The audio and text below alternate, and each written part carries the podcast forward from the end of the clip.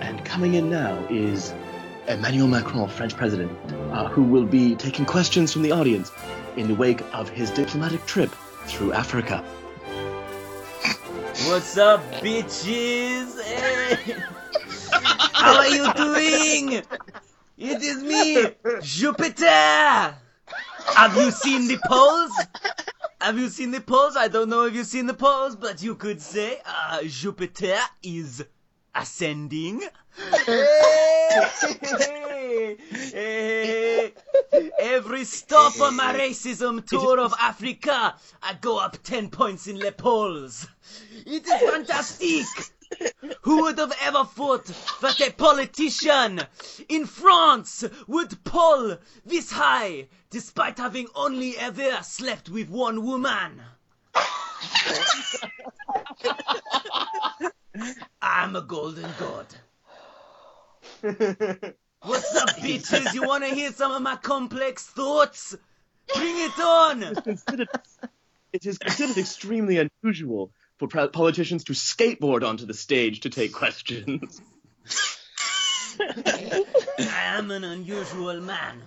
So, do you have any questions for me? Are you all just uh, standing in awe of my uh, golden glow? Uh, my ultralight beams that shoot off my person? I don't know if you know, I am a very, very well-read man. I can uh, recite poetry off the top of my head, such as a poem. off, you're not red. Ah, not I am not a red, but I am well read. I read a book recently uh, to prepare me for my uh, racism tour of Africa. Uh, choo choo, motherfuckers! Racism Express is coming. The book? President Macron, President Macron, Uh, President uh, Macron, what book did you read? Well, uh, it was a book. It was called uh, Les Black Jacobins by C.L.R. James. Load of fucking shit, if you ask me. Complete bollocks. I do not have time for such things. Les Black Jacobins, the worst Jacobins of all. Uh, President Macron, President Macron, President Macron. Have Yes? have you ever read Have you ever read the Turner Diaries, or as it's called in France, Charlie Hebdo? Ah, yes, yes, they had very good cartoon, cartoon of uh, of Mohammed. oh, oh, great comedy, le le humor. Uh, I have just come to Britain to uh, spread le le doctrine de la radical centrisme. President Macron, I have one more question. Um, can you describe to me some of your best friends? Some of uh, my best friends, uh, well, there is uh, Philippe, he is a banker. There is Jean, he is also in financial sector. There Are any of them black? What do you take me for? It is outrageous. I am afraid. I think my thoughts are too complex for ignoramus like you, sir. Ah, you know, you know. I got. I think uh, you need to. Uh, how we say in France, get yourself woman, sir. Get yourself woman, because I tell you, I have uh, 99 of les problèmes, but un chien is not one.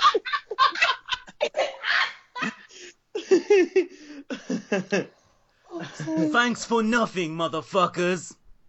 President, President, I have one. I have one question I'd like to ask. Okay, okay, okay, okay, okay. I am all ears. Will you be my centrist daddy? I will be your centrist daddy. I will be, I will be, I will be all your centrist daddy. In fact, I'm just in talks with Vince Cable. Man, 500 year old. He still consider me his daddy. I am the golden god. I am the sun king.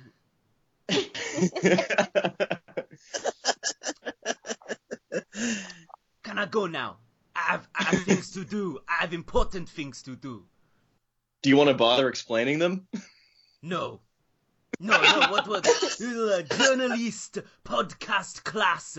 Appalling, appalling. No, no, no, I not have time for such nonsense, such deviance. Go, shoo, shoo, go spread le gutter press. Scram, vamos, vamos. You go, not me. I stay here. You go, you go. This is my podcast now. Fuck off. Macron on a racism tour podcast is something I love. I'll be on Trash Future tomorrow. Say, we need to take Algeria back. Jean Paul Sartre, fucking melt. Not support occupation of Algeria, fucking melt. It's in the past now. It's all fine. It's all fine. Frantz Fanon, more like Franz, get on with it. Yes, yes, you, you, you very clever young man. Not as clever as I though. Macron, Jupiter, le golden god, the sun king. Anyway, anyway, anyway, I must go, I must go, I must go to satiate your your pathetic desires to know what's going on inside my complex head. I tell you, I tell you, I tell you, I go and piss on mural of Thomas Sankara. Fuck you, goodbye, Macron out, baby.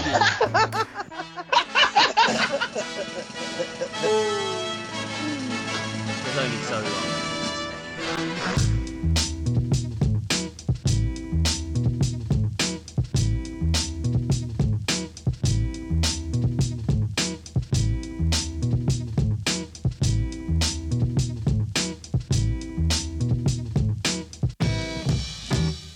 Opposing the government and opposing the Conservatives. I'm afraid it's the hard left who want to tighten their control. They want to uh, sideline uh, moderate voices. I don't think anybody should be surprised about that is the nature of the hard left. And of course, we know that the hard left famously cannot tolerate any Who are the dissent. hard left, Chris? Well, we know who the hard left are in the you know I- I- ascendancy we within the within the Labour Party that. who associate with the hard left. You just said that we were Right, Chris. right wing. The hard left agenda, printing money, nationalisation without compensation, that sort of hard left wing position. Hard left, the hard left, to the hard left, and the hard left, the hard left, the hard left, hard left, hard left, the hard left, and the hard left, hard left, hard left, the hard left, hard left, hard left, hard hard left hard hard left, hard left, the hard, the hard left, left, left, the hard left, the hard left, left, hard left, hard left, the hard, the hard left, left, left, the hard left, left, the hard left, the hard left, hard left, hard left, the hard, hard left, hard left, the hard, hard left. Macron. I, I can't believe I missed that. Like, like it's it's typical. It's like it's like Owen Smith all over again. Like I, I, I turn up just as our celebrity guest fucks right off. You missed a lot, man. He had a lot to say. well, I, I, I- did hear distant screams of, of, of fuck off and uh, something about only ever sleeping with one woman.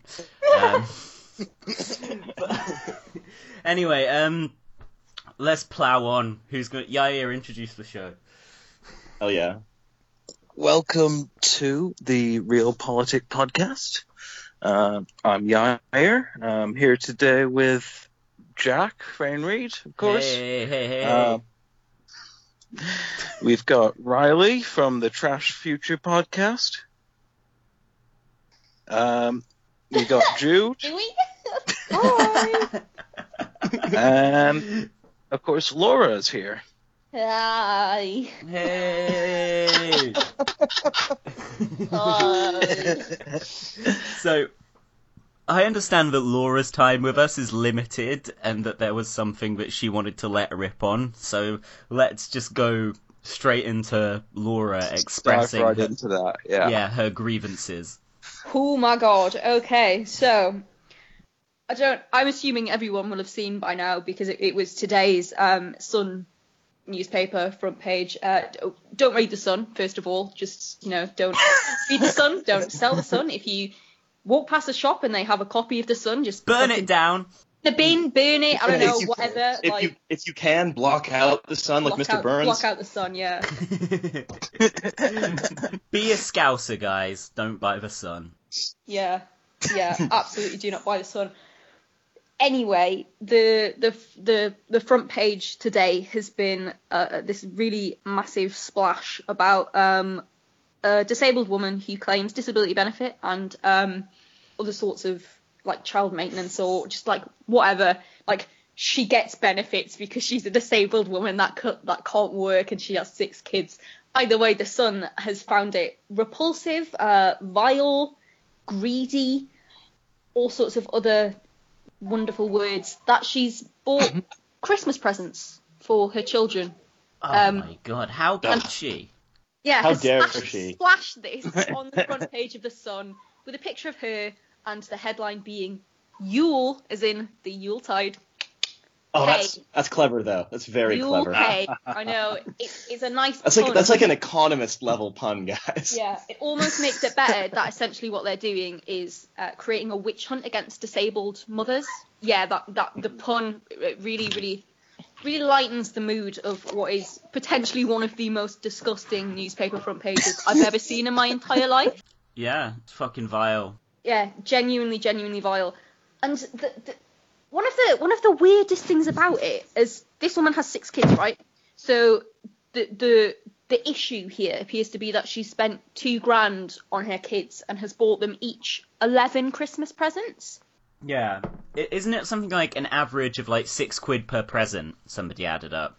No, I don't think it's It's- that at all. I think it's more that they assumed that she was on the take for various different benefits and was getting a substantial amount of money per month and thus had splurged it all on gifts and and like living a very kind of lavish lifestyle on the back of benefits. When actually she she has a genuine disability. She has ME um, and they they don't actually have any kind of luxury outgoings. And so they were able to just save their money the way every other family does through the year to spoil Yeah. their children at the end of the year it's just like the most the grossest example of kind of taking a small nugget of information and concocting a story around it designed specifically to demonize somebody who ha- who has to live off the state because they are unable to work and it's just this further demonization of this idea that if you are unable to work for any reason,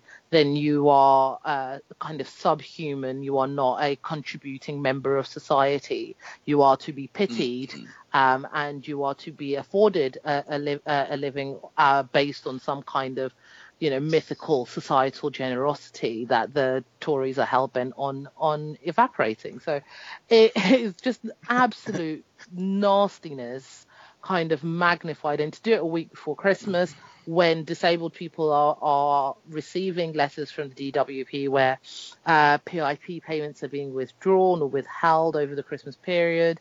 Yeah. Uh, people Yeah. are being called up for reassessment or being um, failed after reassessment because they're trying to get people off uh, ESA and PIP. Uh, it's actually just it's it's almost it's just an the icing on on a shit cake of of pure ableism that this government has managed to deliver in 2017. This this weird It sort seems- of crusade against people on benefits seems especially disgusting because so many people on benefits that are going to be in receipt of universal credit aren't getting paid over Christmas, and that's been a big thing, a big worry uh, in the back of everyone's minds for the past few months. That how are people going to survive over Christmas? If, if you were if you're going to be in receipt of universal credit, like this Christmas is going to be fucking shit for you because you're not going to have enough money to eat. And then to see this Yeah. flashed all over the fucking front pages and on various sort of like news fucking morning shows and all sorts of shit like that has just the performative outrage is so disgusting. And this to me this this this felt incredibly personal because I have ME, and ME is currently the reason why I've been written off work. And it's always nice to see people thinking that, you know, people like you are just a lazy cunt and whatever. But it also rings really true of the the story of my childhood because that's exactly what my mum did. My like my mum was in receipt of a fair few benefits because she never managed to make above like six grand a year and was raising four kids or whatever. But Yeah. she mm. saved so much money throughout from like literally like we're talking like May onwards to Christmas so she could buy us like Christmas presents and like give us like a r- relatively happy Christmas. And Mm. I, I know for a fact as as I got older and I, and I watched what was happening and I sort of clocked onto what she was doing, like my mum wouldn't buy herself anything for like the best part of it the whole year. Like she she wouldn't buy anything for herself. She like would go without meals some days in order to afford us some you know like fucking shitty poundland tap for Christmas or whatever. And that's exactly what this woman is doing. Like she's taking she's she just she's a disabled woman who is taking on incredible personal sacrifices in order to make her kids happy.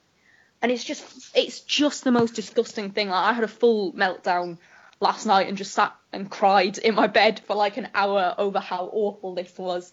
And i stupidly got in the replies to the the, the tweet about the the the front page of the sun and was reading all sorts of awful like disgusting Uh-huh. things that people were saying Of course. I just Yeah. wound myself up so much and it just got worse and worse and worse. But working class women are just not allowed to look after their kids in peace.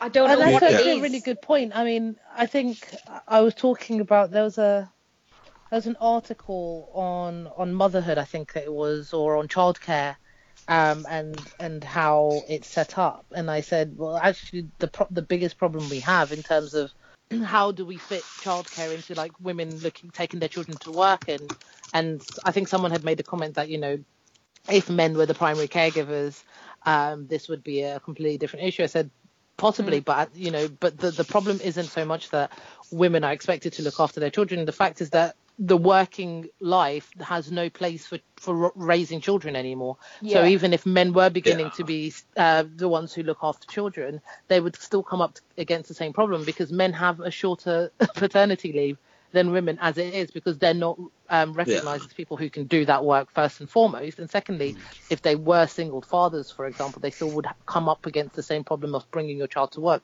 which is that companies do not allow, and society has not figured out how to fit working around raising children. So before the state would do it for you through um, nursery places and, and, and support for childcare. But as that's cut away, people are are not finding they're not able to get the childcare that they need to help them raise their children. So they, they are increasingly relying on schools to, to do the parenting for them or for families. And if you don't have families, then you're just going to struggle and then you're not able to work and then you end up on benefits and then you end up being demonized by somebody like the sun. Um, and it's just this toxic cycle because we, as a society, we, we, we want people to have children.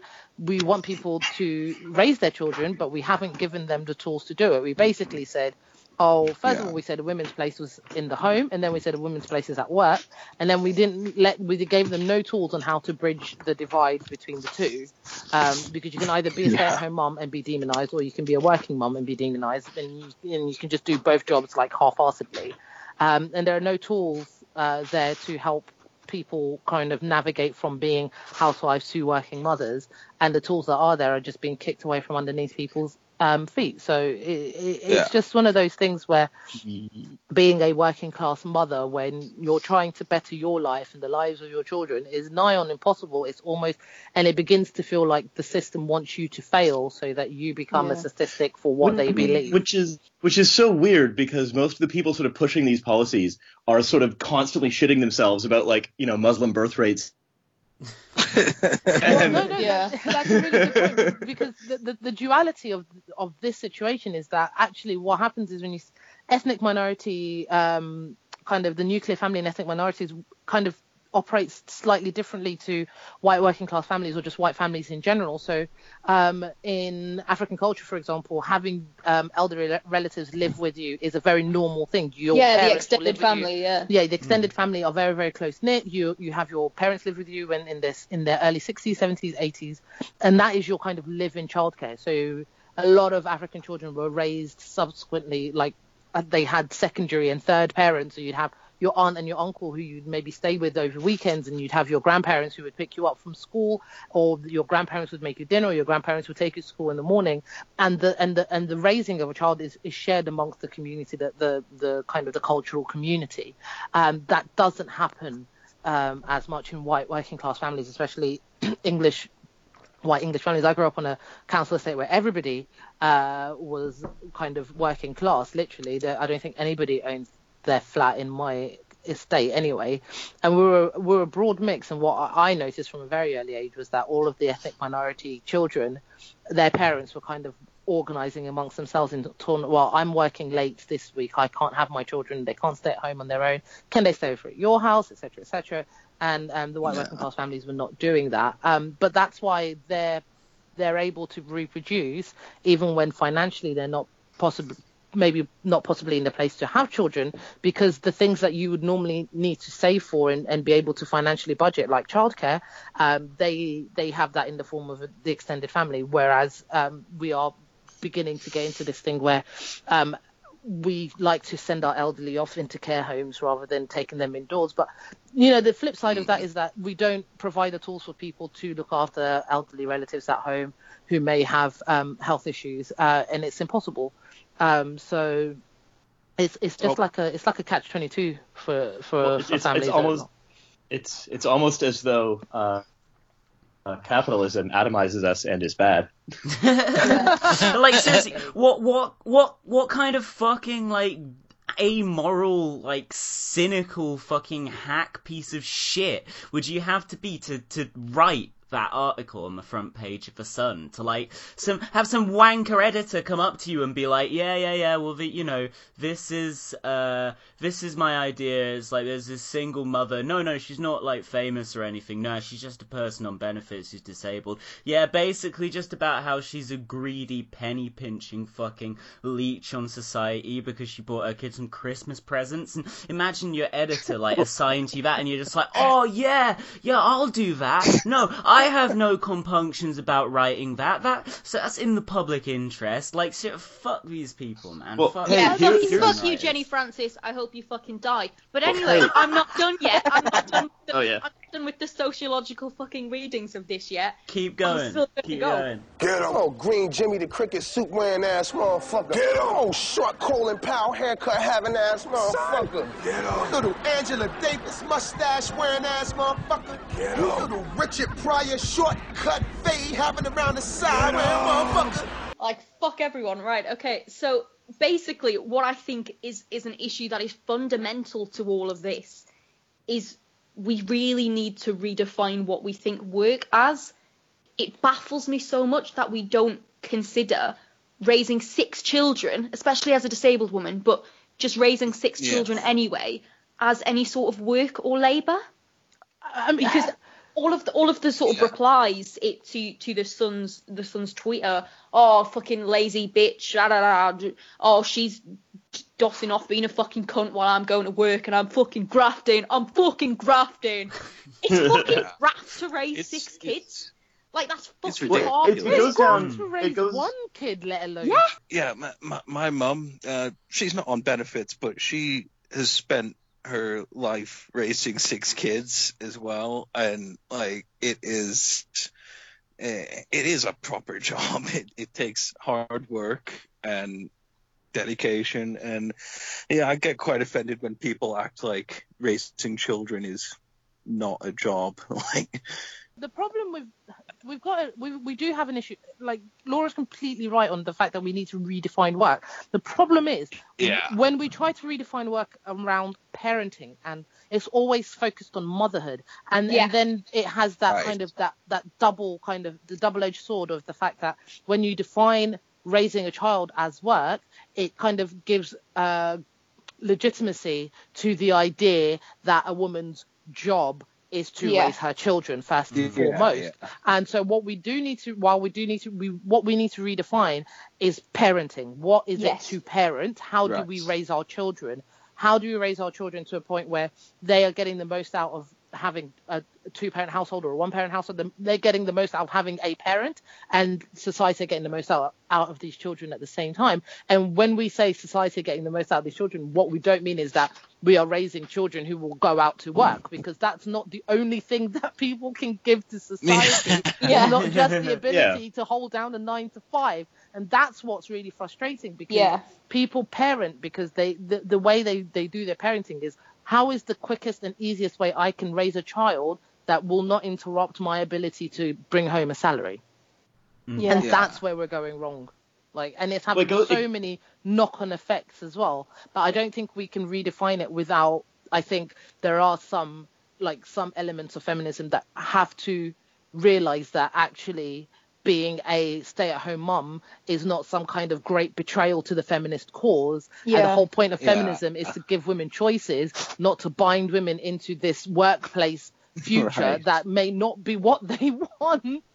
Um, and locking locking women into this into the workplace, which already demonizes them as second-rate um, employee employees, uh, whilst at the same time demonizing them for not being at home to raise their children. It it just doesn't make sense. We have to redefine the role of men in parenting. We have to redefine Yeah. how work fits into raising children, as opposed to how raising children fits into people going to work.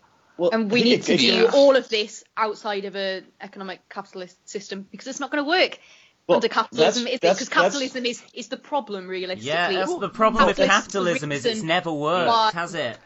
Well, the, I mean, the problem. the Name problem me with- one country in which capitalism has worked. Well, this is the thing. I mean, the whole thing about redefining. Holy shit, it's Andrew Spooner.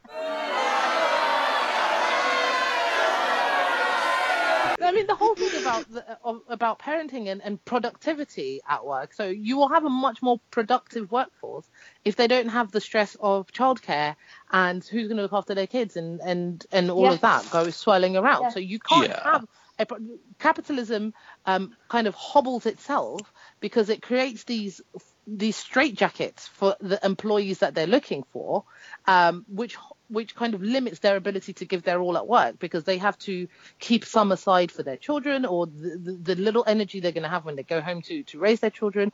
Whereas if if society was better structured, you would have a much more productive workforce because you would get people who actually want to be working and are therefore able to give much more energy into jobs and then people who don't see a nine to five as the kind of work they can do doing the other types of jobs in society that are equally as important such as raising children teaching children Yay. keeping children happy and all of that hippie So- bullshit as well And it's your deeply, point- deeply fucking ironic, I think, that the whole reason, realistically, that this woman has spent so much money on her kids and is buying them toys and all sorts of shit like that is because the fundamental myth of capitalism is that even the poor can just buy themselves into this sort of materialism of the bourgeoisie.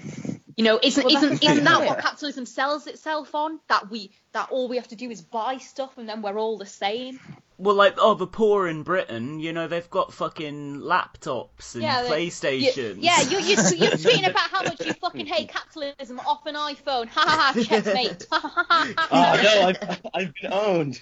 But it, it goes down to this distinction is, is sort of drawn, and I think you can really get to the kind of sort of simmering red-faced resentment of the sort of um, repliers to the Sun tweet, um, largely on the basis that they draw this distinction between work, which is sort of labor that you perform for the sake of someone else that they kind of extract the profits out of, Yeah. and then labor, which is sort of more abstract. So, uh, in, in sort of editing my podcast, I'm performing labor, but I'm not doing work uh, because there's no one else benefiting, especially not our listeners. Um, and I, whereas, and so what we see, so it's like raising your children or whatever is labor, and so these people who are sort of it's who are forced to sort of work.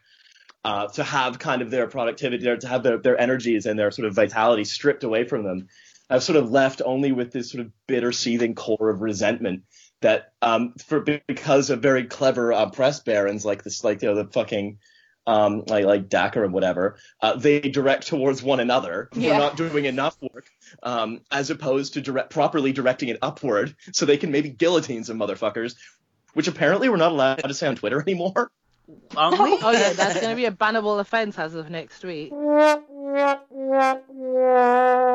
the, the rule changes are just absurd, but like it will be the the smallest thing. If you say to someone, "I hope you get syphilis," that will now be a banning a banning effect. No. Yeah, that hope would be a loads banning of people effect. get You're not allowed- syphilis. You're not allowed to wish harm on people on Twitter anymore, and it doesn't have to be a violent harm. You can't say to someone, "I hope you get herpes," because that that will be suspendable as of next week.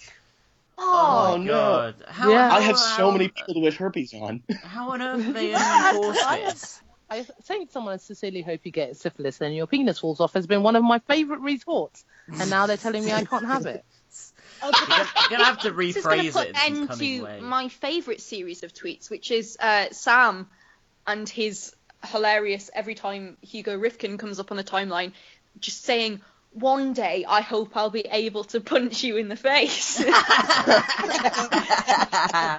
oh, it's such an admirable sentiment. What we're gonna have to do is we're just gonna have to get a lot more conceptual. Um, like, we're- like, cause yeah, you can't win You- harm, but you can You know sort what's of try going to. to happen, don't you? We're going to descend into twee What? swearing. oh no. No, Wank no, no. puffin? Wank None of us puffins Joss are Whedon. us. Let's start Joss Wank Whedon. puffins are And us. I think I think what we're gonna have to do is get a lot more conceptual and start like inflicting existential dread on people rather than just telling them we're gonna like you know stick them in the nuts. I think that's what we've done to Spooner, really. Just all this stuff like, no matter what you do, Andrew, we can always see what you're saying about us. We've got fucking spies watching you, you fucking miserable piece of shit. Like, Wait, that fucking Can't- Ocado if I can't van. tell people that they are going to die alone. Would that get me banned? Is that, that's Oh, not really because- a threat, is Andrew it? Andrew Spooner will absolutely die alone. Oh, for sure. Apart from the Ocado van outside his drive spying on him. And potentially some children. Oh, oh. yeah, unless he's in Thailand, he'll definitely die alone. But then we get back to the syphilis question.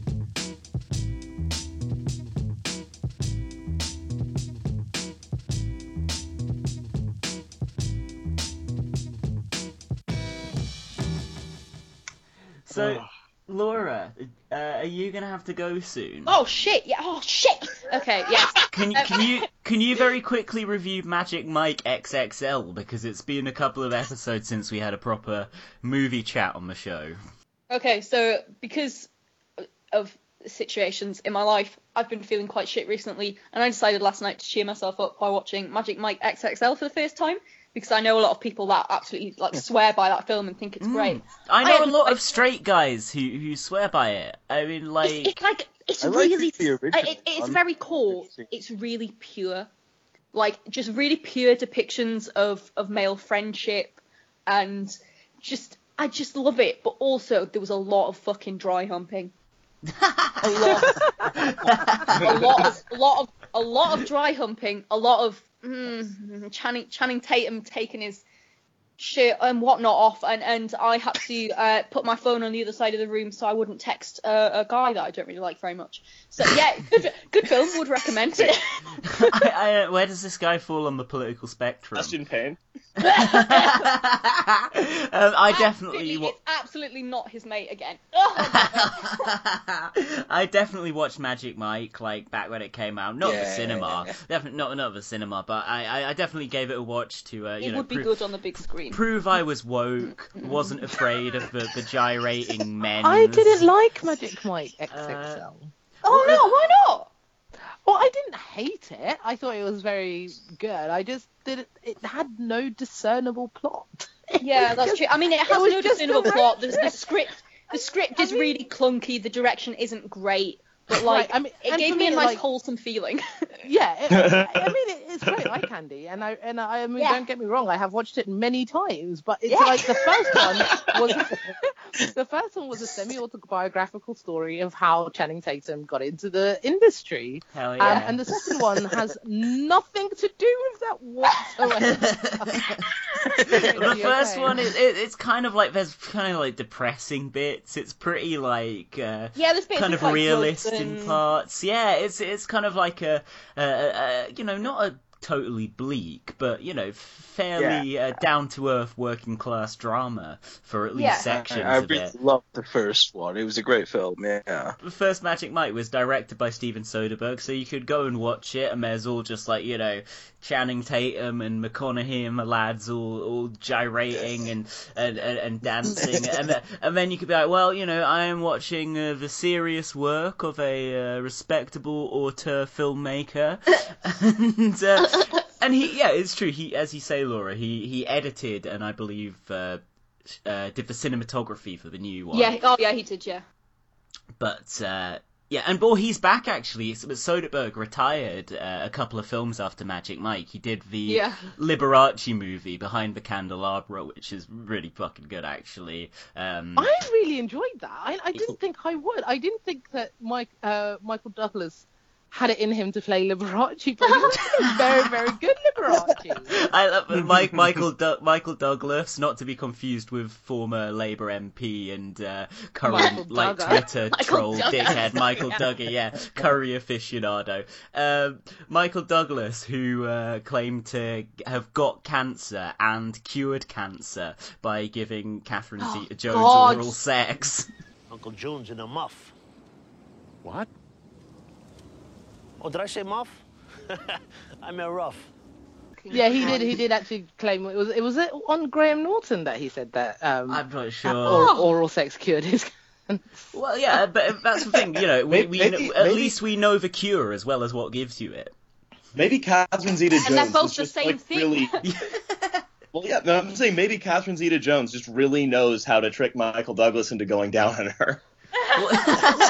well, Laura, I know, I know that they're the, they're the same thing, but it, it, it's you know, it's like fighting fire with fire, like Yeah. fi- fighting, uh, you know, uh, cancer you got from Yeah. the vagina with. If, with if you don't perform enough oral sex, you get cancer. So you've got to, you've got to Yeah. push through the cancer. You've got to get more Keep going. cancer that cancels out the previous It's- cancer. it's like- look, I'm look, I'm gonna I'm gonna level with you. There's gonna be some cancer. Right? There's gonna there's gonna there's gonna be a little bit of cancer, but hey, I got great news for you. It's gonna go right away. You know, you're, you're not gonna have cancer. Cancer's like just gonna be kind of something you do for a while, and then You you, just know, gotta keep on with your licking life. the pussy. On And on that note, I've got to go because the doctors are outside. See you later, Laura. Uh, to Tell quote them this Le- cure for cancer. It'll be quote Leon. Black from Curb Your Enthusiasm, you got to eat the pussy, and that can. You know, what better words to play Like- Laura out with? Ugh. Goodbye, everyone. Bye, Laura. Bye, Laura.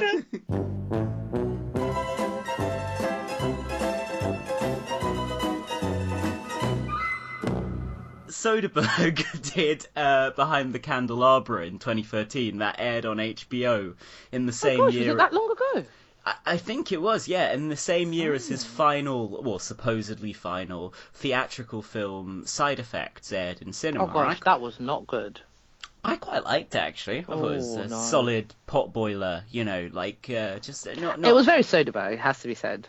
yeah, it's just that like kind of cold as fuck digital style. Um, I, I, I liked it. I, I thought it was decent and twisty, and uh, had you know had Channing Tatum in it as, as so many of, of his films. Um, and isn't Channing Tatum in his new film actually because he's no longer retired. Like, admittedly, he directed two entire seasons of a TV drama whilst he was retired, and um, you know, like shot and edited. the God, Mag- capitalism, huh? Magic Mike sequel. Yeah, I know. God, uh, he is really redefining what work and labour are, Soderbergh. but None of us uh, are ever gonna retire. If a rich filmmaker like Soderbergh can't retire. yeah, but now he's got a new film out called Logan Lucky, not Lucky Logan, which which uh, it kind of I mean is it, well it's kind of like when I was about 10 like I was like why the f- hang on this fucking Elton John guy why is he not called John Elton? And I realized that's because it's not a real name. And that just sounds loads like Ben Elton anyway um, but it's almost like Lucky Logan sounds fair. Logan Lucky Logan Lucky sounds weird. What's what what's up with that? What's what's happening there? Um, but I think Channing Tatum's. You're in asking the tough questions, huh? yeah, realpolitik. We grapple with the issues. It was like, you grapple with the issues, but like in a very observational comedy style. What's the deal? What's the deal with with, Elton? John? He's got a first name for a last name, a last name for a name. They got a mixed up birth certificate. Anyway, keep supporting live comedy. You got a great headliner coming out. And what's the deal with lampshades? yeah. I mean, if it's a lamp, why do you want shade? What's with people getting sick? yeah, yeah, yeah. I mean, what's the deal with cancer? I have cancer. Oh, tough crowd. What was that about a birth certificate? What Stephen Daisley isn't really 31? What? I took no idea. Um, No, I kept trying to tell you, Obama was Steve born in from Kenya. Kenya or whatever. Obama's a Kenyan Muslim who is a gay prostitute and is married to, um, to, to a trans woman. Obviously. Anyway, anyway, I get all my I get all my news from the Daily Caller and Breitbart. that was actually that was actually like this was this was something they really thought about Obama was that he was like he was a gay prostitute that was found by Saul Alinsky to like play the part of a president who would like enact like a Soros driven globalist agenda and he still worked as a prostitute while the president and would like give men blowjobs in his limousine. Oh yeah, totally. like this is why I know communism will win because like our enemies like I, I don't think they have object permanence. Like I, I think like when Paul Joseph Watson was in front of a mirror, he's like, "Who the fuck are you?" He's like, God damn, this this scrawny fucker needs to get some milk with fucking lead and soy in it down him. Like, Hell, I should try and sell him some like fucking multivitamins that'll make him smart. you know what definitely wouldn't be good for this fucker? Fucking daylight. You don't. He doesn't. He doesn't need any sunlight on his fucking skin. Um. So we seem to have segued. Although I guess Watson is is British, but he's part of that weird American politics network. Um. Uh, somebody requested that we talk about something that just went down in the United States of America. Um, next top model. Is that what it is? No. Basically, Sorry, guys, I don't- know about politics. there was uh, there was this uh, special election in, in Alabama, and Oh, good uh, lord. Yeah. yeah, from what I understand, like this fucking nonce lost, but um, I can't America remember. had a choice Yeah. to vote for a paedophile and chose not to. Yeah, To the surprise of everyone. Yeah, they they just uh, vote they voted for, for just for bland moderate dipshit rather than the nonce, unlike last November or whatever it was. It's incredible. What's Yeah. actually what's actually extra shocking is that the the nonce was about twenty two thousand votes away from winning. I know. Yeah. Just So wait, is that a lot in the grand scale of No. Alabama? Oh, No, well, it's I guess a populous state. It's, okay. it's very it's very small. Hey, if, if you if you go on J.K. Rowling's Twitter feed, uh, you'll know that she thanks black women in a very kind of nebulous way, and then you know, routinely opposes Black women policies don't that will actually J.K. Rowling. in their interest. Oh my god. Fuck So, J.K. what is her tweet was like, wait, uh, God's a woman. Wait till they realize she's black or something. I don't. Fuck, Yeah. Fuck off. And then Ava Vidal did that tweet, which was like, uh, and her name is Diane. Maybe. And tell may- your friend Jess Phillips. yeah. and then Chris Williamson MP retweeted it. Fantastic. Salty stuff from Chris. Top lad. Who are the hard left, Chris? Who are the sorry? Who are the hard left? Chris. Like is the answer to the question. when I moved to Britain and had to sort of, you know, um, insert my uh, what some consider to be objectionable uh, leftism into British politics, I really needed to like do a training montage to figure out which Chris to tweet who are the hard left Chris to. Uh, I got it wrong a couple of times.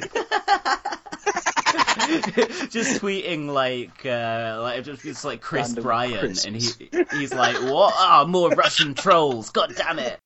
So um on on this Alabama special election um so the two candidates were Doug Jones and Roy Moore am I right? So who was who? Because generally I say yeah Americans seem to be engaged in this competition to have the stupidest fucking name. Like they're all called like like uh like Yair Rice or like London well, no, I'm just I'm just kidding. That's that's not Yair Rice though that's just that's like a a Jewish name, you can kind of see where that's coming from. But Amer- a a lot of Americans are just called something like, uh, you you know, do. John Smith. No, not not even not even like that, but like just like London terrorism or something, or like uh, like, Like, so- I mean, or so, I'm sure there are some Americans Christmas who Jones or something. yeah, yeah, literally, or they're, they're, they're called they're called like car orange, or, or like I'm, I'm sure like a lot of um, a lot of really dedicated Breitbart reading moms have like, like named their kids like Black Crime in honor of the now defunct news vertical at that particular site. yeah, which is like, like the Breitbart equivalent of the Daily Mail's sidebar of shame, isn't it? Oh. Breitbart's black crime sidebar. Contrary to uh, the usual, like, uh, kind of uh, insatiable ambition of any American citizen to name their kid like sweet sweet corn fry. Or Sweet Home something. Alabama. Yeah. Roy Moore and Doug Jones both have such singularly bland names that I genuinely can't remember who's who. I can't remember which one of these men is the one who fucks kids. I thought it was Roy Doug Moore- Jones. no, no, Roy, guys, I can tell you. Roy Moore is the nonce. Doug Jones is one of Kyle MacLachlan's characters from season three of Twin Peaks. There's a very easy way to tell the difference between Roy Moore and Doug Jones. And it's that one of them is a racist dog whistling piece of shit, and the other one is an admitted pedophile. Well, you've got all the Democrat chuds like complaining. the ten fucking socialists in Alabama voted for uh, Doug Jones with a heavy heart rather than fucking skipping into the uh, into the polling booth singing "Oh Happy Day." like, oh, hey, Doug, Doug Jones, Doug Jones, figure out something else to means test. Kiss my baby after you check out my income statement. the election was a really bizarre one because Alabama is the most rep- one of the most Republican states you can get in America. Like you could put you could put a pig with a Republican rosette on it, and it would probably get voted through in a landslide. so all of the information was showing that if Luther Strange, another fucking weird name, if Luther Strange had been the I'm really surprised, dude, you didn't supervillain. say strange. His name is Luther Strange. It's like an amalgamation of two really bad DC villains. Yeah, Anyway. No, totally Strange. Luther Strange is definitely a J.K. Rowling character, and also Luther Luther, Strange, is some. The Someone J.K. Rowling would prefer to an actual socialist. Doctor Strange in a DC Marvel mashup.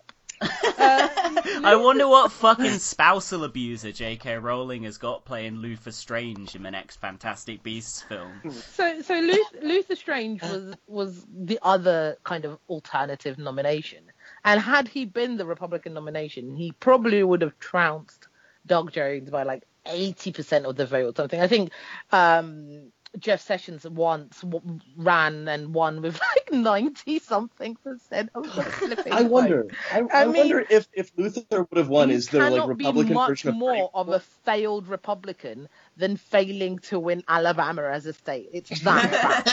I, cannot, I cannot overstate just how much of an actual L this is for Roy Moore on top of being a nonce, on top of being a judge who has been kicked out of the court circuit twice.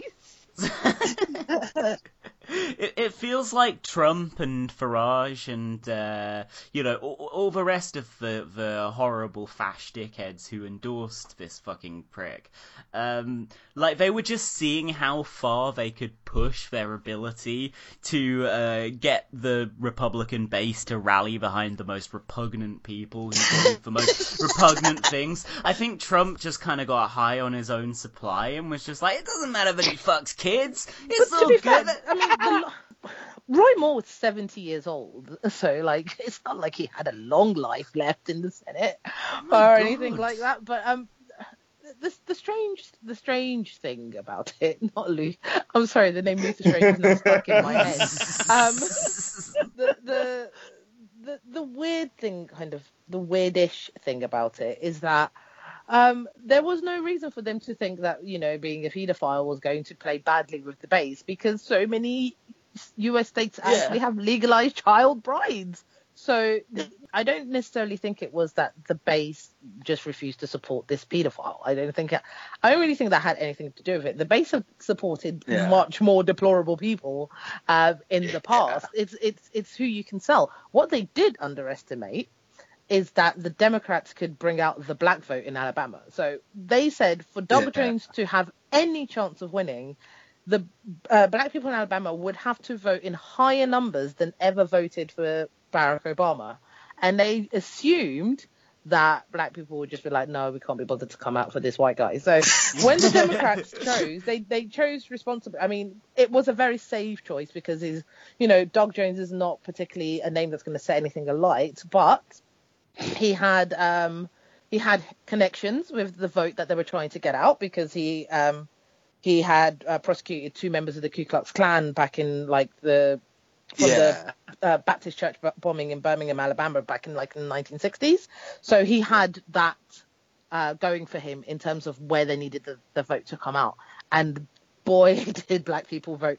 They voted like mad. And I, I go back to my point about Some the of them twice. You yeah, I, I go back. You know, I think we need some new limits on the voting. was- voter suppression in Alabama was like off the scale. They were tr- trying to gerrymander the vote till the day of the vote, till the day of voting. They were trying Yeah. to gerrymander the election, and and so I go back to my point about the fact that there were twenty two thousand points away from electing a paedophile because despite black people voting in their droves, white people still voted overwhelmingly, and I mean white women voted two to one for a known paedophile. like, what's up with like that? I think what they're probably remembering is like hundreds of years ago, like sort of like like like liberals and socialists and so on were responsible for sort of you know pushing the age of consent up and pushing the age of marriage up and so on, and they were like, oh fuck yeah, this will piss off the liberals. You know, we and- elected and and- to own the libs. They're they're it's for this- owning 18th century libs. and it's for this reason you've got all of these liberals going on about, oh, thank black people for saving us and blah blah blah, and actually you've got black people going, hang on a second, why is it our job to save you from your stupidity? Yeah, does, it, does, does it have to be, you know, because does, Cla- because Clara Jeffrey Because, and J.K. you know, Rowling are, honor- we are wouldn't have honorary. to save you right? from voting for racist pedophiles if you would just stop voting for racist pedophiles. yeah, it's like, it, it- you know, it takes the black people to go, wait a minute, hang on, this geezer's a fucking nonce, let's, you know. You know, and and the thing is, Let's think when, about when this. we do that, you say thank you, but the next day, you're not there to help us with voter suppression and police brutality. You're not showing up for any of that. You're trying to sit on the fence, and that's Yeah. where people were getting annoyed, and that's where I think. Joy-Ann Reid had this one tweet about how this shows that if black people organize, they can do better, and it's like, I'm sorry, what? Like, you don't think black people Uh, are Black organizing Lives? Matter? Like, what's wrong with you? And it's like, why are you like this? And, it, and it's that thing of feeding into the idea that people who aren't voting are the reason why these things are happening, when actually the only reason you had to choose between Doug Jones and a paedophile is because white people keep trying to vote in pedophiles and racists. And if you co- if you just concentrate on stopping that, then it doesn't matter what anybody else does. And it, it goes back to like their anger with people like Susan Sarandon. It's like, Yeah, okay, that's Susan literally Sarandon what I has was said a lot of stupid things, whatever. And you know, a lot of some of the Bernie voters really just need to kind of like take a a nap for about six to nine months, maybe a year, um, because they're just doing a little bit too much. But Susan Sarandon is not the reason why you have Donald Trump. People who didn't vote are not the reason who you have Donald Trump. The 52% of white women who voted for Donald Trump are the reason you have Donald Trump. The 60 what perc- whatever percent of white men who voted for Donald Trump are the reason you have Donald Trump. In fact, the hottest take you could possibly get is that the Latino vote didn't hold up against Donald Trump, and that possibly ushered in Donald Trump. But you cannot sit there and say the people who didn't vote are the reason that Donald Trump got in because they didn't vote for Donald Trump. I reckon the Russian vote was probably behind Roy Moore. Oh, how funny was it that there was this whole? I'm sorry, but uh, what's her name? Carole Cadwalladr Oh, the from Guardian the Guardian, journalist. who has She been like going on and on Carol about. Codswallop. to be the, fair, the crucial Vladimir that is actually quite Putin funny. was behind That was funny. But you know, she's Finally. going on and on and on about how Russia were involved in Brexit, and it turns out that they paid like a pound for advertising. we demand a pay rise. Like We have been slaving here, redefining what work and labour are, working away on this podcast for a pound a fucking year. Man, please let us unionise, Vlad. This is an open fucking appeal. Please, if you're listening, Vladdy P, please, we've done so much for you. Let us form a union. Let us ask for better wages. Please, our kids are dying. Our kids are dying. I'm so in support of unions. It's just you gotta understand, right? Like, I love unions in general. I just don't think unions are a good for left podcasts now. However, we do have a wall of snacks and some yellow beanies.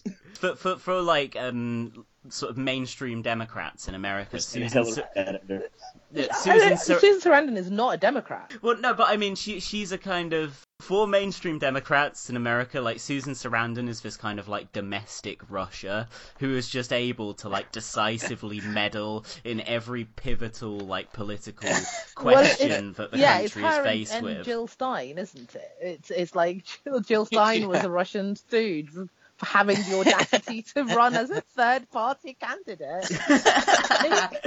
I'm sorry, but like America voted in George Bush twice, and nobody ever went after Ralph Nader in the same way. To be fair, I, th- I mean, I kind of think, I kind of think they do. I think there's a few like hardcore Al Gore heads who still like really Yeah. think it, it, it was it was Nader what lost it. Like they, um, you know, it, it's the the the sort of fuck seatbelts. I wish Nader had never been fucking born kind of It, it, it's very strange in that I find U.S. politics is so dominated by two-party politics. Like you're either a Democrat or a Republican, even though, like in in its entirety of its foundation, it's always been kind of like a multi-party kind of system where you are it actually allows you to have different parties to run uh, because they can all be on the ballot. You know, as long as you you can field enough candidates, you the sky's the limit. Like you can just run whoever you want. Uh, an individual can run um, on his own and then be endorsed by a party. He doesn't even have to be a member of that party before running. He doesn't have to hold a seat before that. Like, you know, it's a lot more open compared to Parliament, which was specifically set up um, and the seats are arranged for a two-party system. So, like, when you walk into Parliament, you, uh, the opposition benches end up being shared with all the other parties that don't make it, um, that aren't elected in, and they're, they're all kind of squashed together. Whereas that's not how people sit in, in Congress or in the Senate or um, in the House of Representatives. So it's it's just strange, like this idea that your vote can be wasted. Your vote can't be wasted. You can't simultaneously tell people they have to vote and then get mad when they don't vote the way you want them to. Yeah. It's That's not it's how this it weird works. kind of top-down politics that happens in America, where it's imagine that sort of the voter's duty isn't to sort of conceive of what their own interest is, rather it's to do their part to make sure the bad guys don't get in. Right. So and it's it's like, like, oh, oh you you should- should- you shouldn't just you, you you want universal something- health care because we need to fight the Republicans. So that's where the Democrats can get away with sort of just sort of having these like ghoulishly means tested, like they'd means test libraries if they could. if you look at something like the, the net neutrality, like at the moment, it's I being framed Obama as this big Republican evil, and it's like like there are lots of Democrats who are quite happy Oh yeah. to go along with big money and Ajit- you know screw up the internet. for Ajit, Ajit Pai was nominated in the Obama presidency. you. You- He's well, not exactly, a Trump so appointee. He's not a Trump appointee. Like, what I guess what I mean is burn it all down. Or if I guess I'm saying this on Twitter after December 18th, shake your fist at it. Did you see Ted Cruz's tweet about net neutrality, which was like, LMAO, you cuck snowflakes, you think that net neutrality is, uh, is uh, pooning the noobs, but actually it's based and totally 1488 and, uh, you know, ha- hashtag MAGA. Like, I don't it was, it was like him tweeting like some like basement dwelling 14 year old. It was an interesting spectacle. I mean, given given what I know of Ted Cruz's internet usage and his heavy use of streaming services, I thought he'd be very for net neutrality. It's the real, real. It's the real, real. Politics. It's the real, real. It's the real, real. Politics. Politics. Politics. Politics. Should we maybe move on to some British stuff? Nah, fuck it. Clear option. The fucking nuclear option. really wanted to talk about Theo Bertram. Oh yeah, Theo. So I, I mean, I used to follow him a while ago because there was this. Uh, I think it was the kind of people on the left who, uh, you know, a, a sort of reach out to the moderates, not naming any names, but we're like the, the thoughtful Blairite Theo Bertram. It's like you know he he he, has thoughts, but but that that you know that doesn't really that's not in, in his favour. The thoughts that he has, um, and he's he's done a big thread on Twitter, hasn't he? Which uh, it is basically like saying there was a bunch of racism in the Tory campaign in. Oh my god. Sorry, Laura. It's right open in front of me right now. Yeah, yeah, you, you read it out then, because I can't be bothered to find it. Yeah. So essentially, what um, Theo is saying is that he and a bunch of other like you know mid twenties dorks um, were the like the the yeah they like they described themselves we we yeah we were nerds we were cool. It's like nah mate. You were just nerds. Um, and, and how and how they were like the Oppo research team in labor and that they were feared because I guess they were gossips. Um, and so what they would do is they would go like hang around conferences and record people saying shit which you know I mean as a tool for political power you have to use all the tools at your disposal. Fine. Great. Um, but and so they used to record people saying stuff, and then they kind of leak it in order to damage the uh, uh, uh, opposition. Uh, so I'm going to read a couple tweets from here. In 2005, uh, we, the team, had a lot of tapes. Uh, one was so explosive it caused Michael Howard to fire a shadow cabinet minister in the middle of an election campaign. But that's not the worst. We had on tape a set of remarks that were so bad we vowed never to use them. And I'm going to editorialize for a minute here. And I'm going to say, keep in your mind that they, they vowed never to use these tapes because it's fucking baffling. um, uh, conservative campaign in 2005, Are You Thinking What We're Thinking? And its repeated focus on immigration was regarded many as dog whistle politics. Um, they had put up posters saying their, their views were not racist. This tape would have destroyed that claim. So he's uh, contained a Tory uh, using an N bomb, which of course they've never done before now. Um, Yeah. And uh, says something about a woodpile. Um, yeah. But here's where it gets really fucked because then he says we chose not to use the tape uh, because we worried about its impact on the public debate. We never released it. Uh, it didn't feel right. Not the right thing to do. Bipartisanship is fucking cancer. Bipartisanship is like if you're Michael fucking Douglas getting a big mouthful. I think the only way to like reduce the cancer of bipartisanship is further bipartisanship. Yes, precisely. uh, except no, except no. We need to Stamp it out. more. Stamp it out. Any fucker who consorts with people from the opposite benches can absolutely get fucked. Like, Laura Pidcock has it fucking right. She's kind of wrong, though, because she doesn't physically assault any of these Tories that she refuses to be friends with. Unlike. I won't name for legal reasons, who I'm, I'm told have in the past. Um, I don't know. The bipartisanship point makes me want to link onto something else that's in the news. We can talk about both things, but there's this new hashtag going round after Parliament's vote the other night, which is hashtag tweet a Tory. So Okay, uh, I tweet I- Tories all the time. Yeah, you know, I tweet Tories as well with with vicious partisan abuse, uh, sneering put downs. Like I mostly fa- I fantasize about like different kinds of like weird medieval siege weaponry. Trebuchets are only one of them. Um, arquebuses, catapults.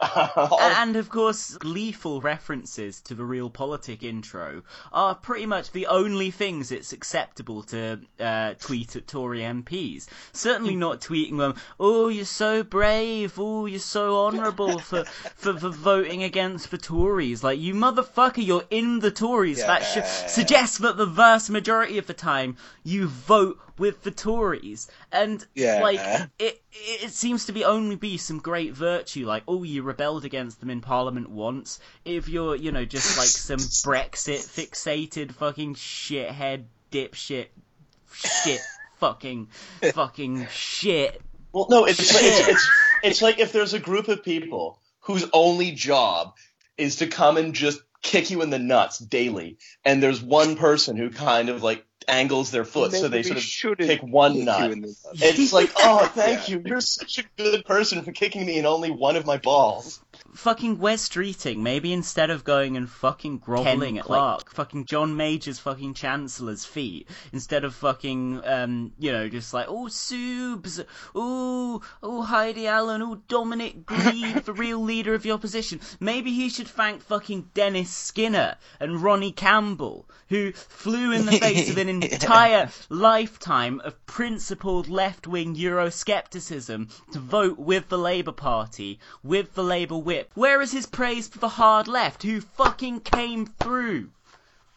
Bastard. These people aren't even like worth our attention of like talking. I don't, I don't want to talk about Wes Streeting. Like the man brings nothing to politics. He's just there. Apart from a He- hamburger. He's he's he's just there. He's like he is a stale McChicken nugget that has been left out for a week and is trying to act like it's you know a brand new one. Like just throw him in the bin.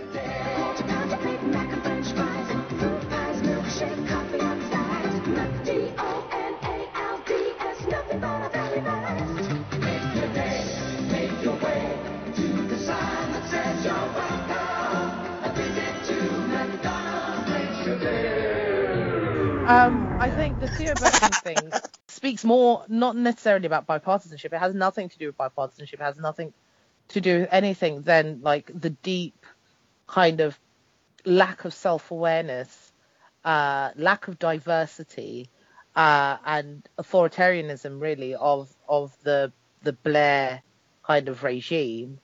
Um, in that you had these like spinners and researchers uh, who had this explosive tape uh, about a minister, oh well, a shadow cabinet uh, minister, uh, that would have probably buried the Tories for for a while and exposed uh, racism in one of the main political parties of the UK, and they sat on it. Um, Yeah. And he claims that they sat on it because you know they have a you know quote unquote responsibility, or the leader has a responsibility. And I don't know whether whether that was a, a pointed remark at Corbyn in momentum and having a responsibility to rein momentum in. Um, but the difference the difference is that you, you guys sat on something of pub, not only of public interest, but that could have fundamentally changed the discourse in the country that ended up leading to this referendum that they're all losing their minds over. Yeah. And he has no awareness of that. When he started his little story, he had not connected any of those dots or whatsoever. I think he expected to be lauded as a very nice and, you know, reasonable, sensible man who had done the right thing. And it's like, no, actually, you just covered up racism. Like, what's wrong with you? I I mean, like the, the actual tweets are absolutely absurd because he goes on about saying how the you know he knows that not all Tories are bad. Okay, so if you know that all not all Tories are bad, and you had tape of one person, how could it simultaneously have been so explosive that it could have brought the entire Tory party down? These are conflicting statements that you've made here. I can't think of a minister that was sacked during Howard's reign. The only one that I can think of was the Boris Johnson expose, but that wasn't during the election Well, campaign. That yeah. was the year before. This is what I'm saying, Jude. This is the second time this episode you've made the reference I was just about to make. God damn it! Yeah, I've been I've been looking this up just now, and um, I can't find anything about uh, Howard sacking a minister during the 2005 election. All I can find is, as you said, him sacking Boris Johnson the previous year for having an affair. I mean, Yeah. doesn't say that the minister oh, it does say, but, um, but then It says during it depends- 2005.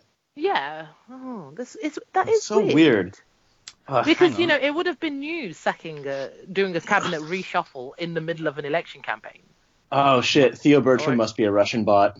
It's Ah, disinformatia, guys. Unless he's trying to mask it, and it, it um, who knows? He maybe he's just got faulty memory, and he's forgotten that it wasn't during the election campaign that this minister was fired.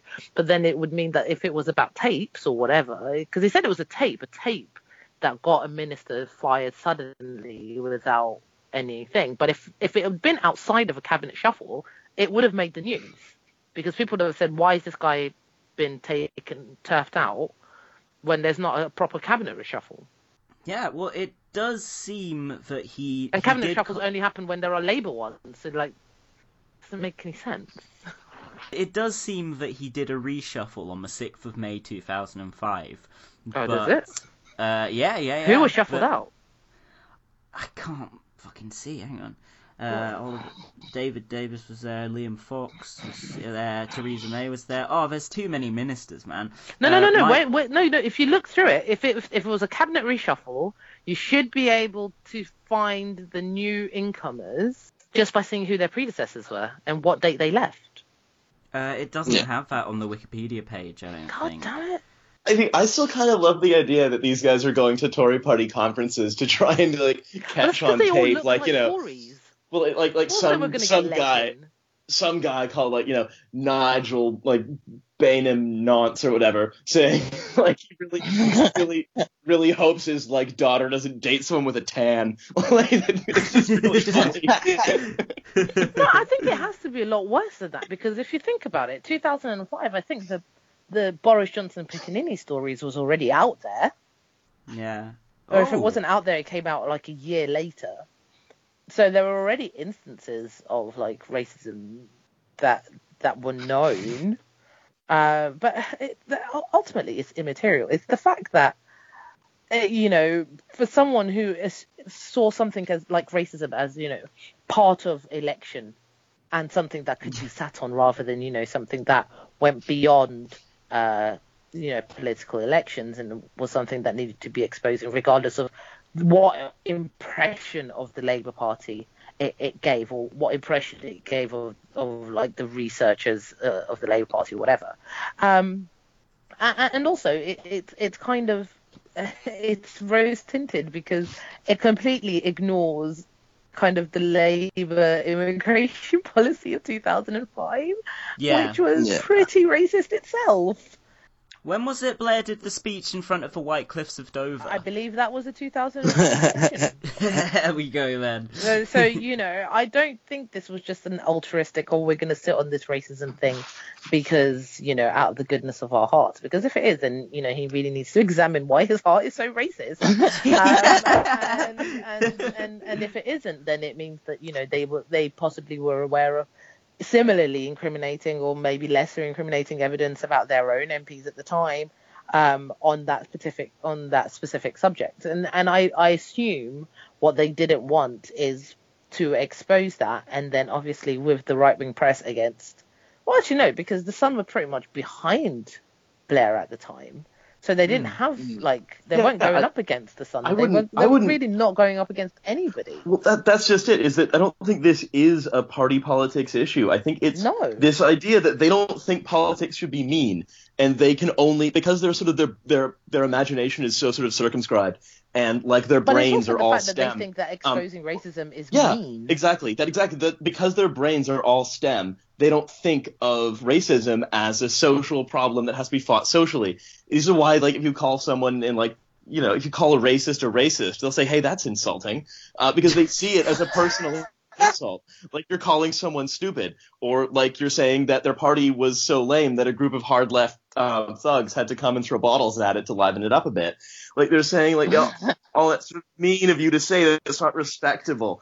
Um, he and so he they're saying, like, "Oh, it would be too if we if we caught him, you know, um, uh, talking about like hip hop style thugs, then you know, oh, that would bring respectability out of politics. The whole No, I mean, edifice he- would go crumbling down because we wouldn't have respect for our opponents. Right, he says he Such says we chose not to use the tape.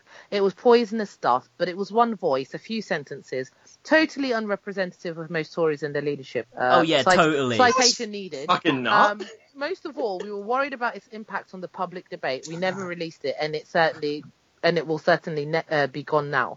Perhaps things would Oh, have been different if we had been debate. behind in the polls, but I doubt it. Which is basically him saying that we would only have released this if we thought we were losing the election because Yeah. um, racism is only worth bringing up if it's the Yeah. difference between losing an election and winning it.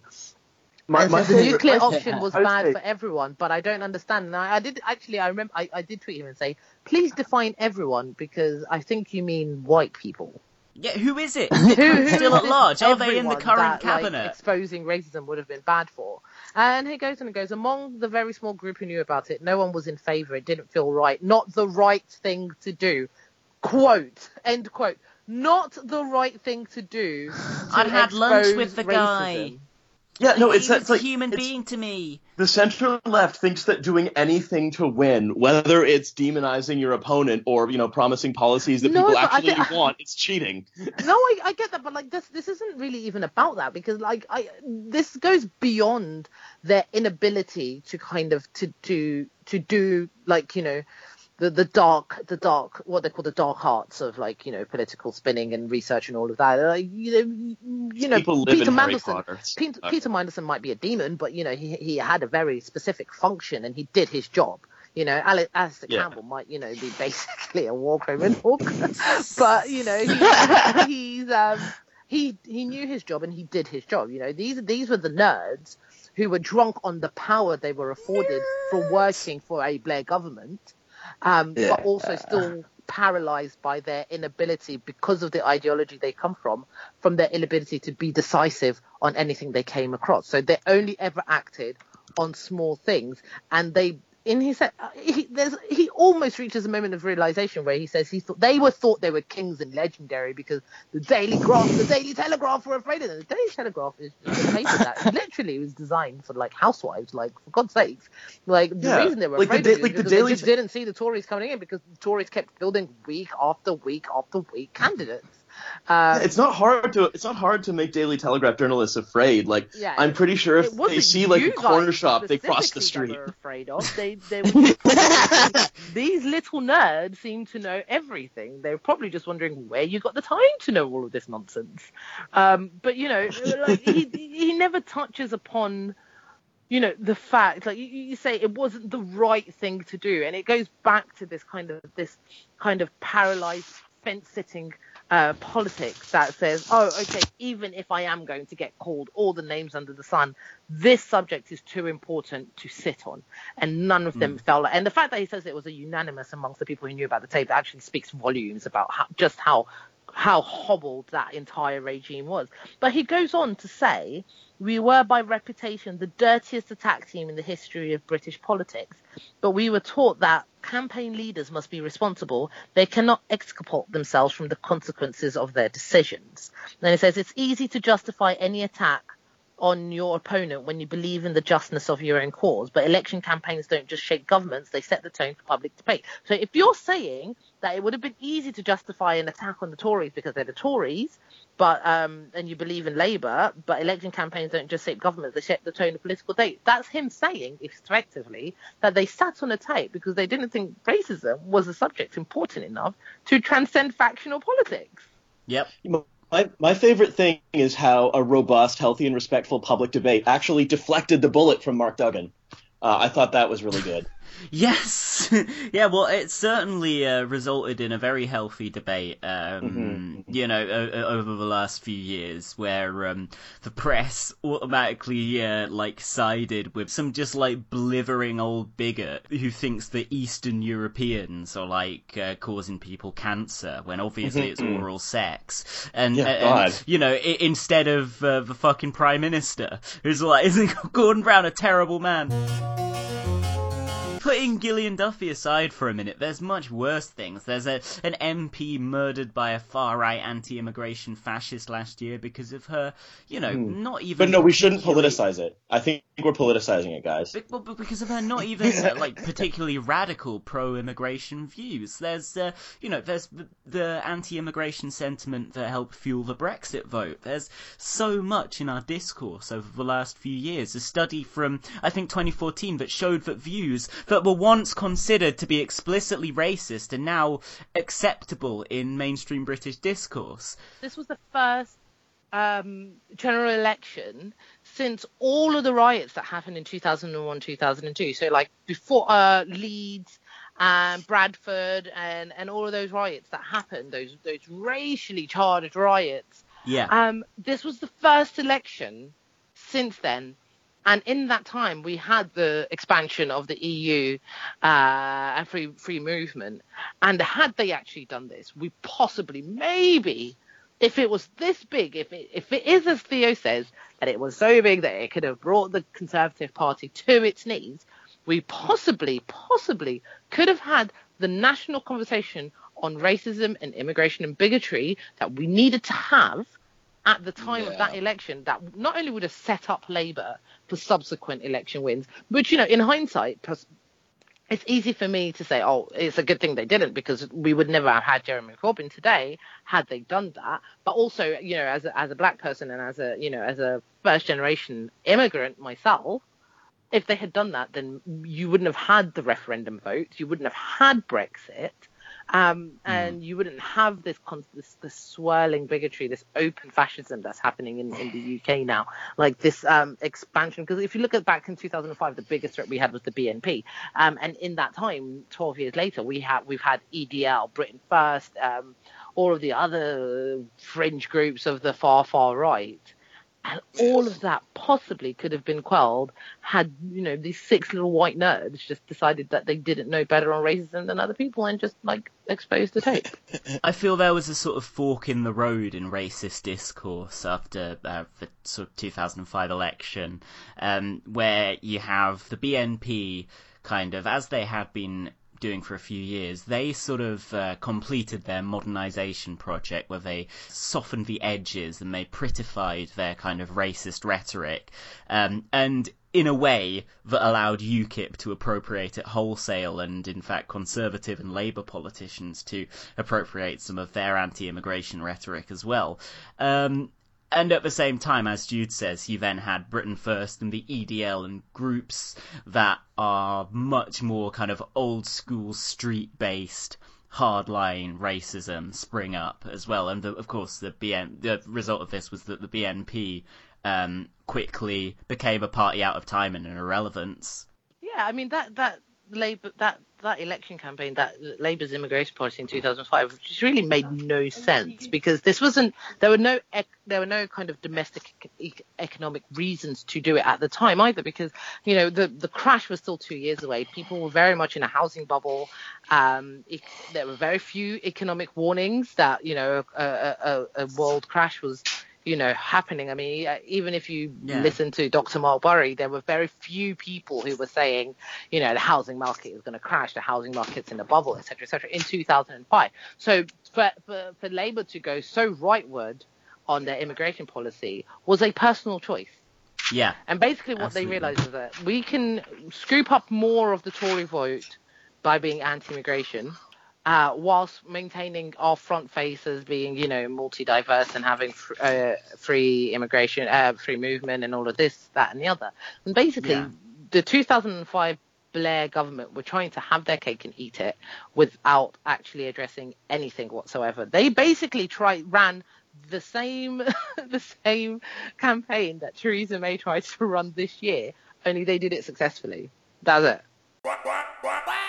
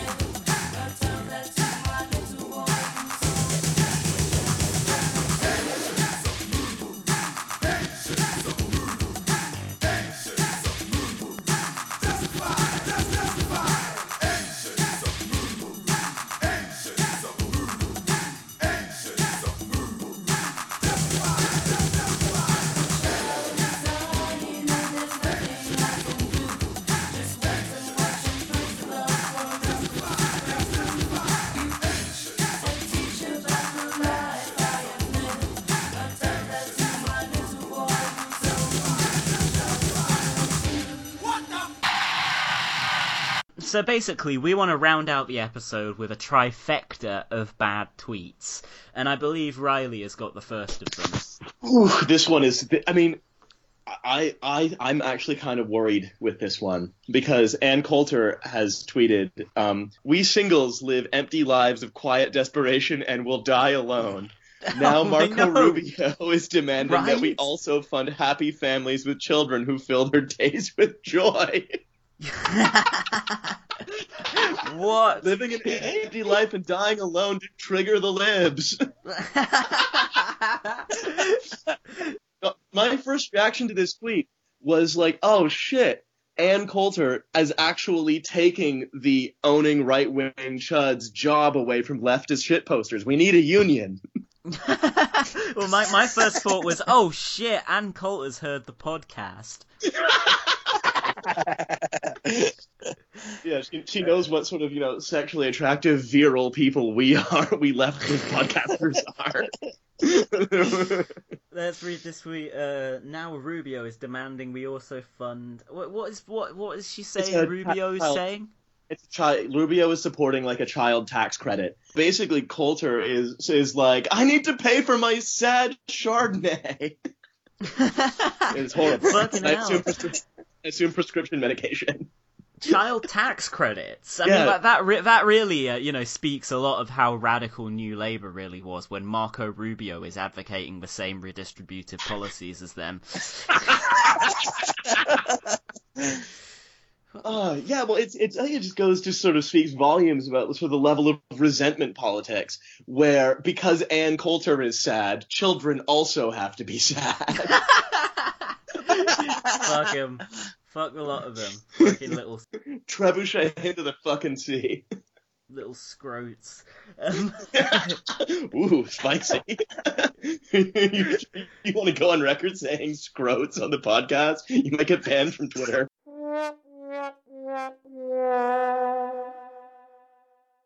uh, our, our friend Tim Farron re- recently finally admitted to doing Brexit. Can you believe it? Can you believe it? A, a Twitter user and uh, I believe fan of the show, Millhouse Lynch, atted Tim saying, "Tim, you did Brexit," and Tim responded, "Yes, I'm very sorry. It was an accident." Uh, Tim, I'm I'm not sure you read all those Ian Dunt articles by accident. Like, yeah, sure, sure, sure, sure, sure. Brexit was, uh, You, you just stumbled into taking Britain out. Just stumbled out of the European Union. Like, oh, oh, whoopsie daisy. oh no. Oh, oh, oh, oh, they voted leave. Oh, oh, oh. Well, yeah, I was yeah, gonna say, all the- right. the real- a likely story, real- you gerrymandering fuck. the, the real issue is that uh, and Tim Farron was actually trying to prevent Brexit, but the problem is uh, he ordered his Brexit prevention kit from Acme, and so. Uh, you know the, the large rocket device. It actually ended hmm, typical. It actually ended up turning back on him, and then he was covered in black soot and held up a sign that just said "Here we go again," and he was crushed by a falling piano. Final tweet. Final tweet of the episode is by one Ben Goldsmith. I've been wanting to talk about this all episode. the brother of Zac. We got Zac Goldsmith. Zac Goldsmith. Tom's gonna have to clip in the song.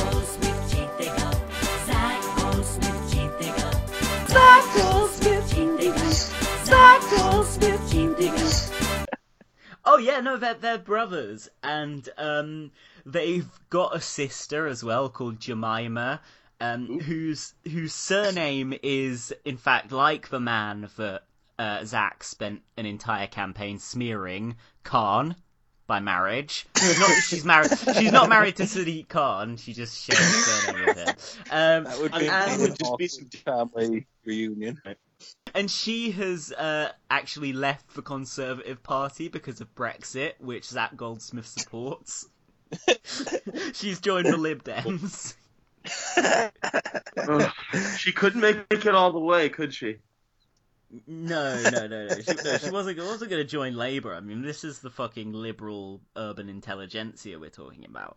Um, actually, I I, really was hate thinking that they're called intelligentsia. I Yeah, really I know, wish we I could know, find a it's- new it's- word for that. it's not apt. Stupid Gencia.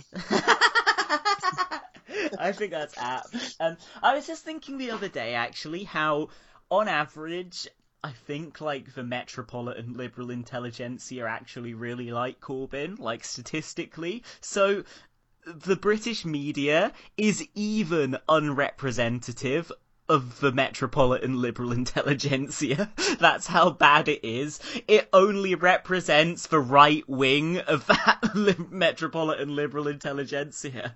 Yeah, I'm pretty sure like the, like the British media class represents the views of the British media class. Like I, I, I think they're sort of so removed from anything sort of even approximate. Well, that, increasingly in America as well, um, that they're so sort of removed from anything approximating sort of anyone's regular life. They just sort of wake up. I imagine they just slug a fifth of whiskey before they can even face themselves in the mirror, and then you know have to drag themselves to their jobs where they Let's know not they're be just mean about Nick out. Cohen here. I, you realize I did come on this show to be mean about Nick Cohen, and we haven't had time to do it, so I'm gonna We have haven't had back. time to talk about his fucking shit article. No, But it- like that. That's just like I'd have to basically read the whole thing out. It's it, it, it- there's so much in there. There's like the bit that Len McCluskey could legitimately sue him for. Like it's it's a great article.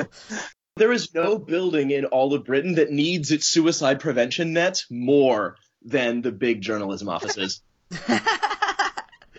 but um back to the Goldsmith clan. So we've we've talked about Zac, we've talked about Jemima, we forgot to mention their mother, for whom her son who ran a really, really, really racist campaign is apparently the least racist person she knows. Um but we forgot to mention Ben Goldsmith. Ben Goldsmith, do do. Ben Goldsmith, Ben Goldsmith, do do. Ben Goldsmith, do do. I hear I hear he's throwing a real rager. Oh, he's All the he- cool he- kids in town are going.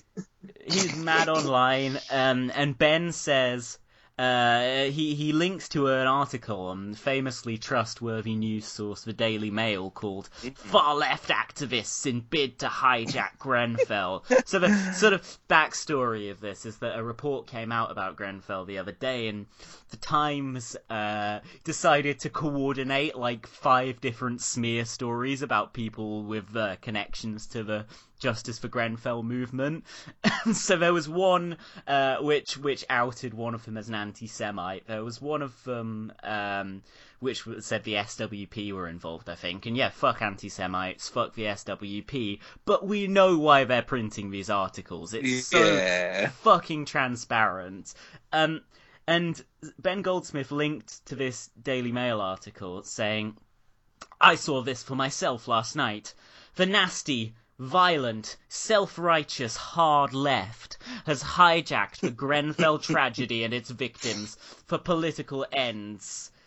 Um, but but what did he see? Has he? Oh, here we go. Just had a glimpse of Corbyn's Britain. A birthday party for my sister-in-law in Notting Hill invaded and shut down by a vicious bottle-throwing hard leftist crowd from a Grenfell march. Because they could. Like, I wasn't aware Corbyn's already changed the laws, so it's okay to Hmm. fucking glass Tory cunts in the Well- face. what I think is really interesting. Nothing I but respect for my prime minister. Is is that Ben Goldsmith actually appears to be living in like a slobs v snobs '80s frat comedy? Um, like it's it's it's like I, I wouldn't be surprised if like you know the um the cool um the cool laid back jock in charge of the uh, the Corbynite protesters was like you know in there kind of um uh, like stealing his liquor and like you know really being charming to everyone at the party. And then you know Ben Goldsmith has to be like shaking his fist being like oh you've ruined you've ruined my society party. And then he just you know gets pants because It's the political animal house or something like that. minus, minus sexual assault we have to be very clear about that. House, Animal House, well, it presents a really good snobs v slobs dynamic that's very useful um, in analyzing sort of situations where, where nerds like Ben Goldsmith just get like routinely owned by various cool people on the left. It also has some um, Animal House, it's sort of a lighthearted portrayal of sexual assault, which really is very um, bad and shouldn't be. Yeah. Um, so we, I don't know if we can pick and choose the right parts, or if someone has to just make a better snobs be slobs comedy. Maybe Ski School. If if Zac Goldsmith and people who worked on his 2016 mayoral campaign were at the party, you could call it Nationalist Lampoon.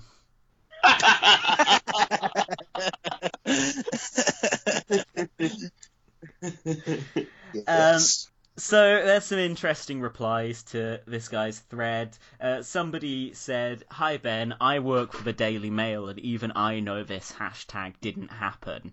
Uh, to which Ben says, "150 witnesses, and the police would disagree with you." To which our friend Sam says, "I checked, and they're all melts, so it doesn't count."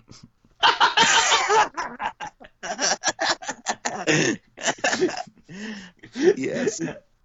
Some some podcast called uh, Real Politiques uh, appears to have responded to it. Uh, no, sorry, Matt Zarb-Cousin, Jeremy Corbyn's former press spokesperson, uh, you know, activist for the campaign for fairer gambling and friend of the show, and in fact, one-time guest of the show, actually responded first saying. Ben, you're getting nationalised, pal. Embrace it. Uh, and the, the Real Politic podcast responded, without compensation. To which Matt responded, printing Ben Goldsmith's, sidelining moderate voices. And then I, independently of this, tweeted, uh, printing money out your ass on the Real Politic account, and it got no faves.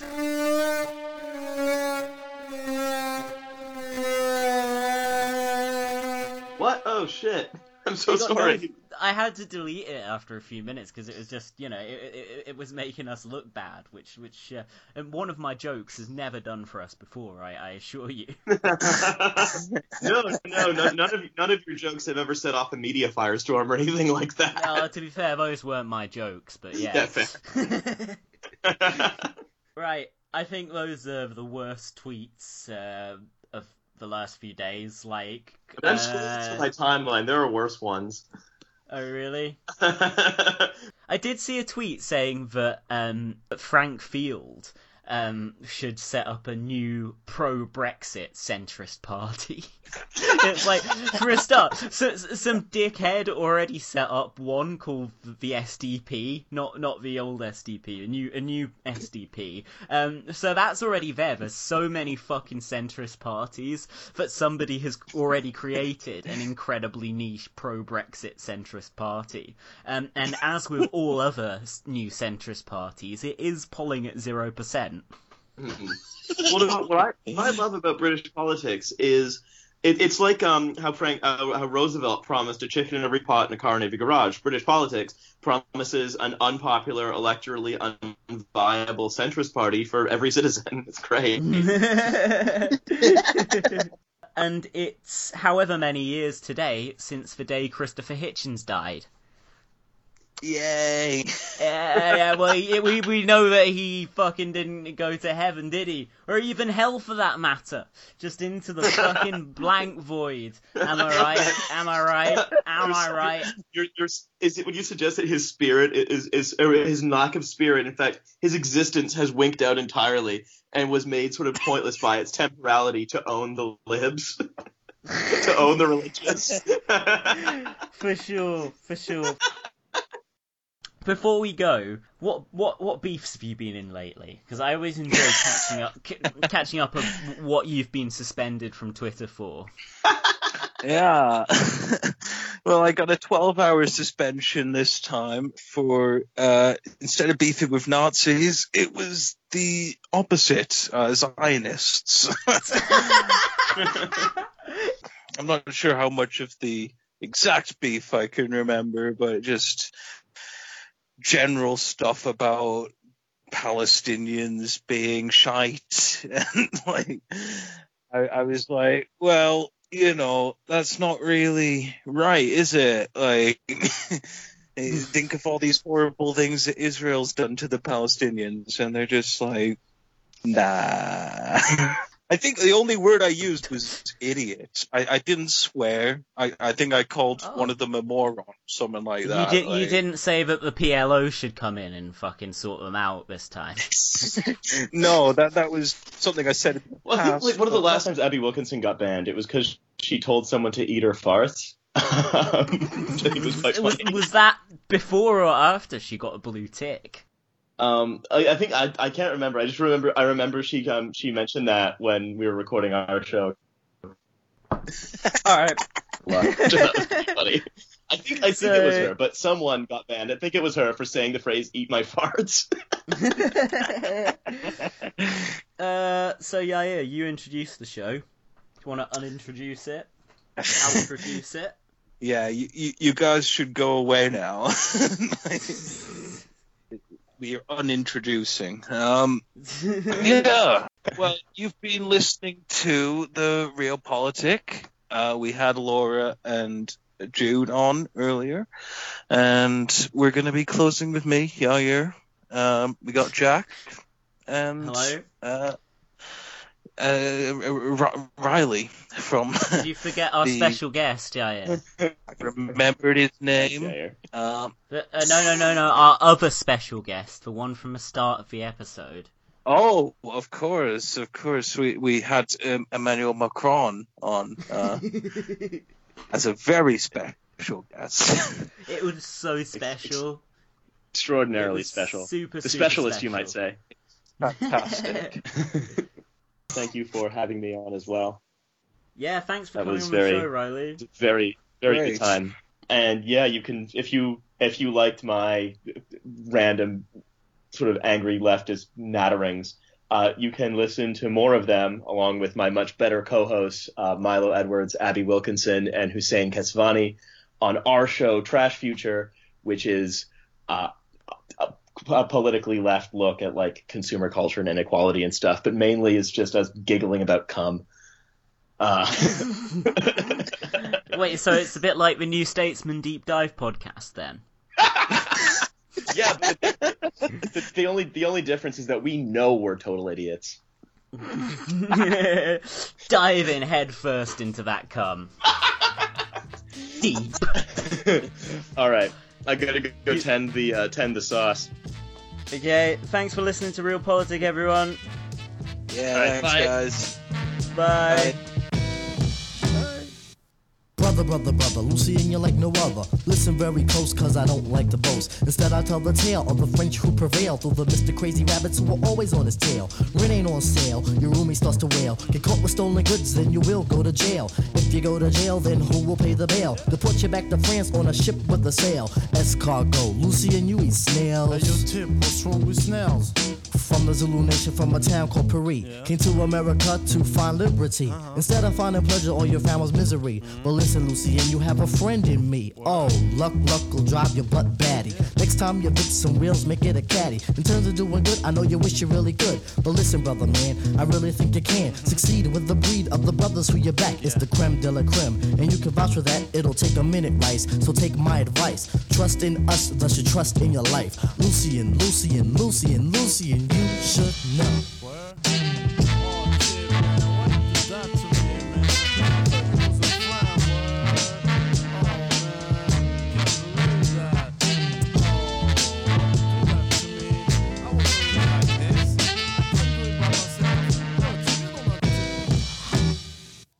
Are you ready, Lou? This one is for you. Coming from a true blue, fits like a shoe. Come on, start to stare, or come on, tell it vous Lucien, I'll leave it up to you. Voulez-vous Rendez-vous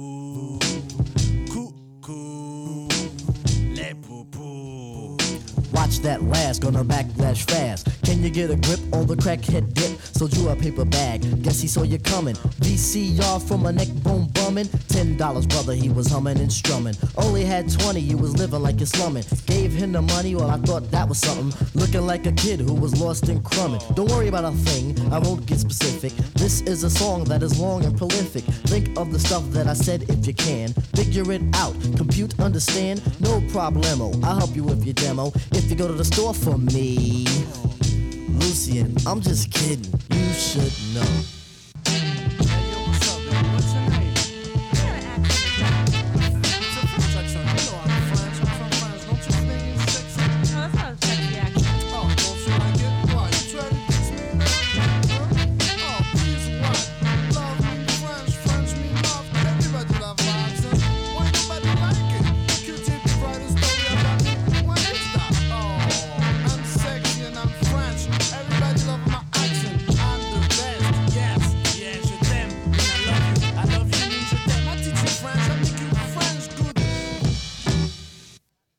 Get a grip on the missions you be taking. Not so much the mission, but you got crazy ignition. Sure, the sugar babies wanna give you a chance with the French savoir-faire and the sexy glance. But is she really fly, or is she a guy?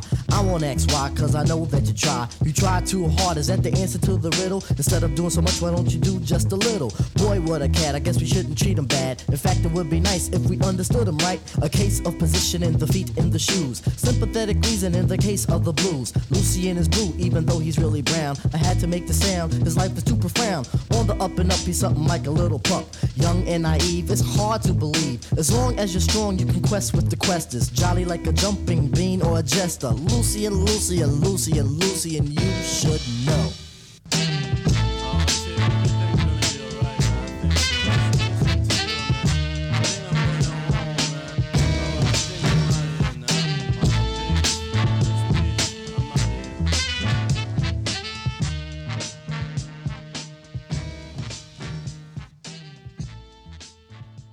Tech, it's exciting, it's young people, it's crowdsourcing.